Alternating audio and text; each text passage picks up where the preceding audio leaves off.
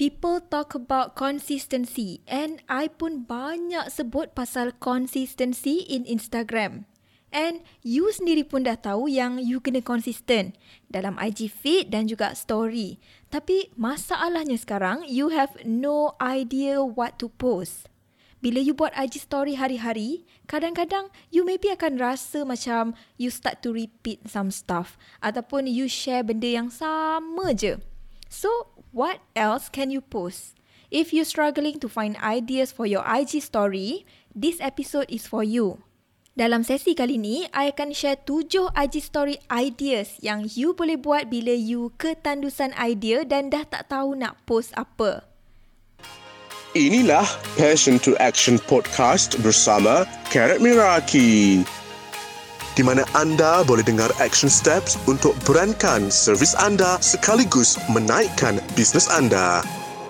Jom kita dengar episod kali ini dengan host kita, Karat Miraki. Hi guys, thank you for being here today. I'm your host Carrot dan dalam episod kali ni, let's talk about IG story pula.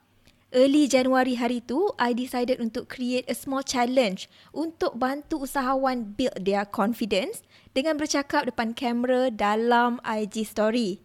And I happy sangat untuk tengok berpuluh usahawan show up every day and just talk in front of the camera. Ada yang sahut challenge tu despite tak pernah bercakap depan kamera sebelum ni. Which is amazing. And I nampak mereka makin selesa over time. Cakap pun makin smooth seriously make me feel so happy to see their effort. As the result of this challenge, ada yang DM I dan inform di mana follower mereka naik because of that. Ada yang bagi tahu engagement dan views makin meningkat dalam IG story. Dan ada juga yang bagi tahu mereka rasa lebih confident bercakap depan kamera. It's amazing to see the transformation. So, because of the challenge juga, I rasa inspired untuk buat podcast hari ni berkenaan IG story. Sebab ada yang bagi tahu I nak join challenge ni tapi tak tahu nak share apa. So, I harap sesi kali ni dapat bantu you show up in IG story. Before kita start, I nak bagi shout out to the podcast listener yang sangat baik hati untuk bagi I review on iTunes. Review kali ni adalah daripada Su Idea dan this is what she said about Passion to Action podcast. Kadang-kadang memang kita perlukan someone to talk bila down. And what I do is I suka dengan sharing carrot. Sangat jelas dan sangat mudah faham. Dengar santai-santai sambil buat kerja pun boleh. Hopefully ramai small business owner macam Su boleh follow podcast Carrot.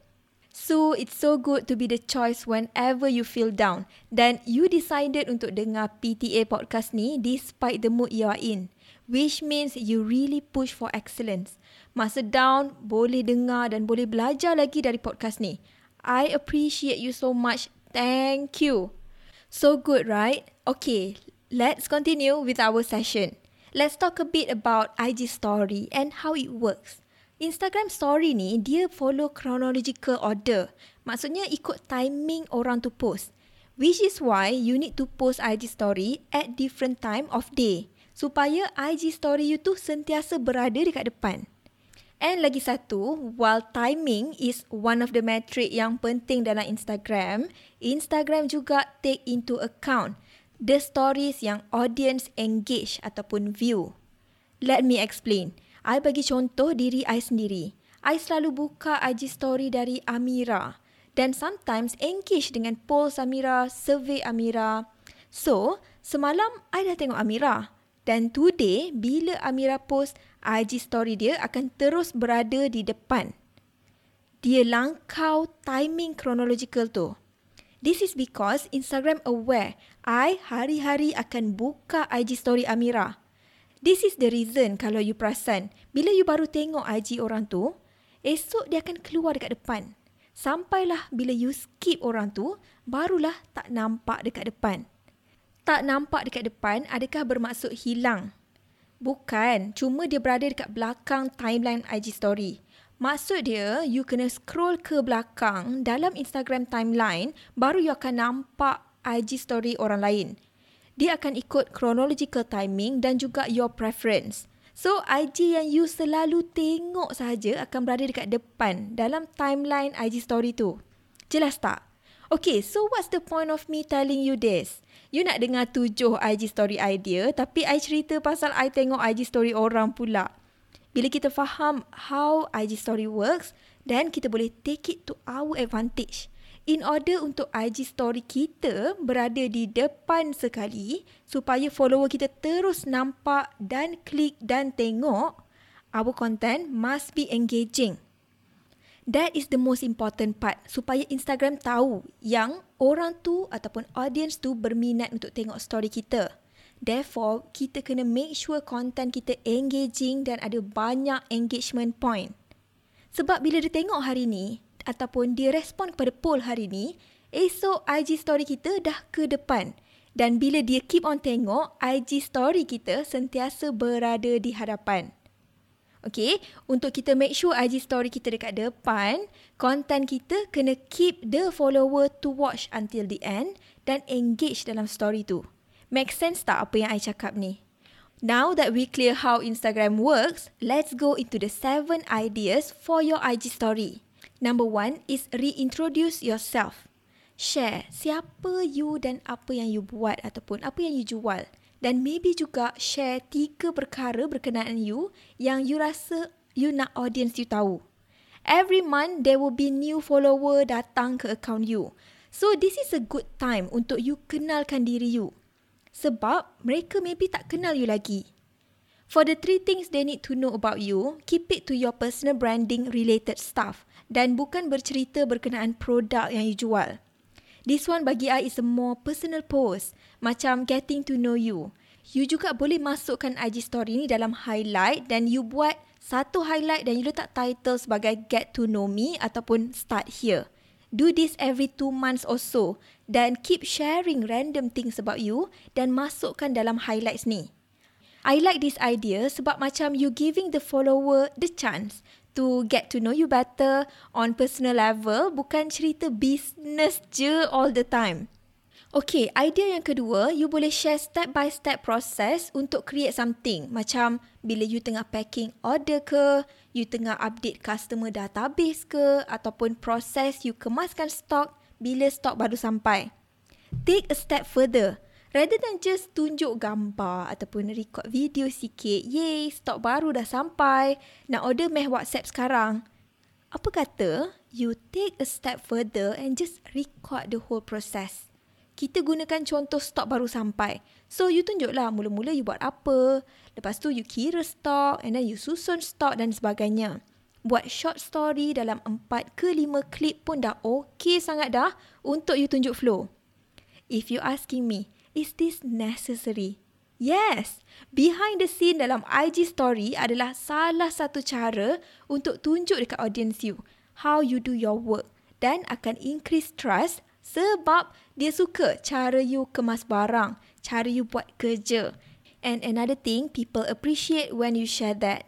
Don't use this hanya untuk update stok baru dan suruh orang order cepat-cepat. Instead, fokus untuk tunjuk proses ataupun flow of the process. Idea yang ketiga untuk IG story yang you boleh buat adalah asking for recommendation. This is a good relationship building sebab kita invite audience untuk engage dengan kita. Dan semua orang suka bagi pendapat mereka ataupun recommend stuff. So, once in a while, ask for their recommendation. Dan you tak perlu fokus dekat produk related kepada business you je. Well, you can tapi janganlah selalu tanya recommendation untuk produk related kepada business you.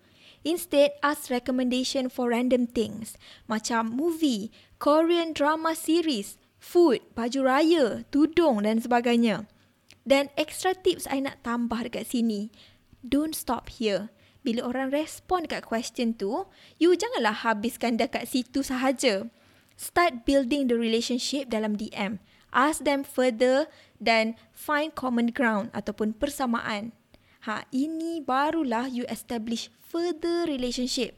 Bukan sekadar engage satu kali je dalam question seeker. This extra tip is so good, okay? I know. Idea yang keempat pula adalah sharing behind the scene of your workplace tunjuk sikit tempat you bekerja. Dan give recommendation ataupun share apa yang you suka pasal workspace you.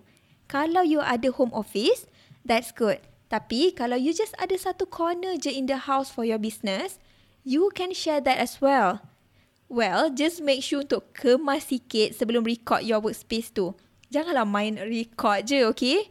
Kita nak selalu bagi sneak peek to your audience what it looks like behind the brand, behind the product yang kita jual tu. So it's good if you can share this dua minggu sekali macam tu. Kalau you baru beli new stuff untuk workspace you, let's say you beli printer ke, you beli shredder ke, you can share that as well. Ini boleh bagi inspiration to other business owner juga which is always an added value. Okay, idea yang kelima adalah talk about a product that you love. I suka gila idea ni and I've been doing this every Friday dalam IG story I di mana I share random things yang I currently enjoy. This one macam open a space untuk kita recommend produk yang kita suka dan bukan semata-mata share pasal produk yang kita jual. It's also a good way untuk you bagi shout out to local brand which is good sebab kita lah yang kena support local product, betul tak? So, if you wondering what's the benefit of sharing this, you akan jadi lebih relatable kepada audience you dan you akan dapat cari common ground ataupun something in common dengan audience you bila you share perkara-perkara macam ni. Sebagai contoh, you suka appreciate everything recycle dan you share journal yang you beli adalah daripada recycle material. Sebagai contoh, orang yang ada minat yang sama ataupun also appreciate recycle material akan ada satu connection dengan you. Macam, oh, you macam dia. Ha, ini just contoh je lah. It can be as simple as you suka minum coffee and your favourite is Ultimate Latte from San Francisco Coffee. Which is my favourite by the way. I dah tak minum dah mocha frappuccino lepas I dah try Ultimate Latte. Orang yang tak minum kopi ataupun tak peduli pasal kopi, maybe they don't care pun kalau I switch from Starbucks to San Francisco. Tapi, untuk orang yang sukakan Starbucks, maybe akan rasa terkejut ataupun maybe akan rasa terpanggil untuk try San Francisco Coffee pula. Well, if you peminat Starbucks Mocha Frappuccino, that used to be my favourite. Tapi, you kena pergi and get yourself Ultimate Latte dari San Francisco. You're gonna love it. Oh, sedap. See, by sharing little things like this, audience get to know me better. So, I nak you do the same thing for your audience. Okay, idea yang seterusnya yang keenam adalah sharing your tips. Once a week, share tips berkenaan topik-topik yang berbeza macam productivity ke, goal ke ataupun tips related kepada produk you pun boleh. This may seems obvious, sharing tips dalam IG story. Tapi still tak ramai yang buat. Use this time untuk fokus kepada bagi value dan bukan menjual. And kalau you perasan dari semua IG story ideas yang I bagi dalam sesi kali ni, semuanya fokus kepada relationship building dan bagi value kepada audience you. Dan tak ada pun pasal menjual. Sebab apa? Sebab you cannot sell all the time. Your business is not just about selling your product. As a whole brand, you are your own brand. Dan there are many little things yang you boleh share untuk naikkan trust dan bina deeper relationship dengan audience you. Give them as much value as you can and the sale will come. Yang berkenaan share tips tu, cuba share tips yang you sendiri figure out. Yang macam you try something, you adjust it, make it your version, then share that. That would be very valuable to your audience. Ataupun kalau you tak tahu langsung tips apa yang you nak share, you boleh je pergi ke Pinterest, cari idea related kepada produk ataupun topik yang you nak share dan give your own spin. Make it yours. Okay? Alright, yang terakhir, idea yang ketujuh adalah sharing your learning journey. This is so good and so valuable. Dan you need to share this as much as you can. Share every time you read a book, finish a book, learn a quote ataupun attend seminar ataupun webinar, share all of that. Then if you can, take it one step further. Share tiga perkara yang you belajar dari buku tu ataupun dari seminar tu. This is great sebab you tunjuk yang you bukan sekadar attend ataupun sekadar baca. You take note apa yang you belajar and you siap readykan juga action plan yang you nak after reading that books ataupun after attending that webinar. This will show that you are looking for improvement then you work hard to learn, to become better, to become the better version of yourself and for your business as well. So far, I dah share tujuh ideas for your IG stories untuk bantu you bina relationship dengan audience you. Kita recap balik. Idea yang pertama, reintroduce yourself. Share siapa you dan apa yang you buat ataupun jual. Dan maybe juga share tiga perkara yang you rasa mereka patut tahu. Idea yang kedua, share step by step process untuk create something macam you tengah packing order for example. Idea yang ketiga, asking for recommendation from your audience. Idea yang keempat, sharing behind the scene of your workspace. Idea yang kelima, talk about a product you love. Tak kisahlah sama ada related dengan produk yang you jual ataupun tidak. Idea yang keenam, sharing your tips. Once a week, share tips berkenaan topik-topik yang berbeza. Idea yang ketujuh, sharing your learning journey. Okay, now it's action time. Inilah masa untuk you ambil apa yang you dah belajar dalam sesi kali ini dan take action to improve your business. I nak you list down semua tujuh idea yang I share hari ini and schedule them. Letak date dekat dalam note you dan apply dalam business kalau boleh starting tomorrow. Atau apply terus lepas you dengar episod ni. Itu lagi bagus. If you enjoy this episode, make sure untuk screenshot dan share dekat Instagram. Tag I at carrot so that I can say thank you. So there you have it. I harap you enjoy episode kali ni.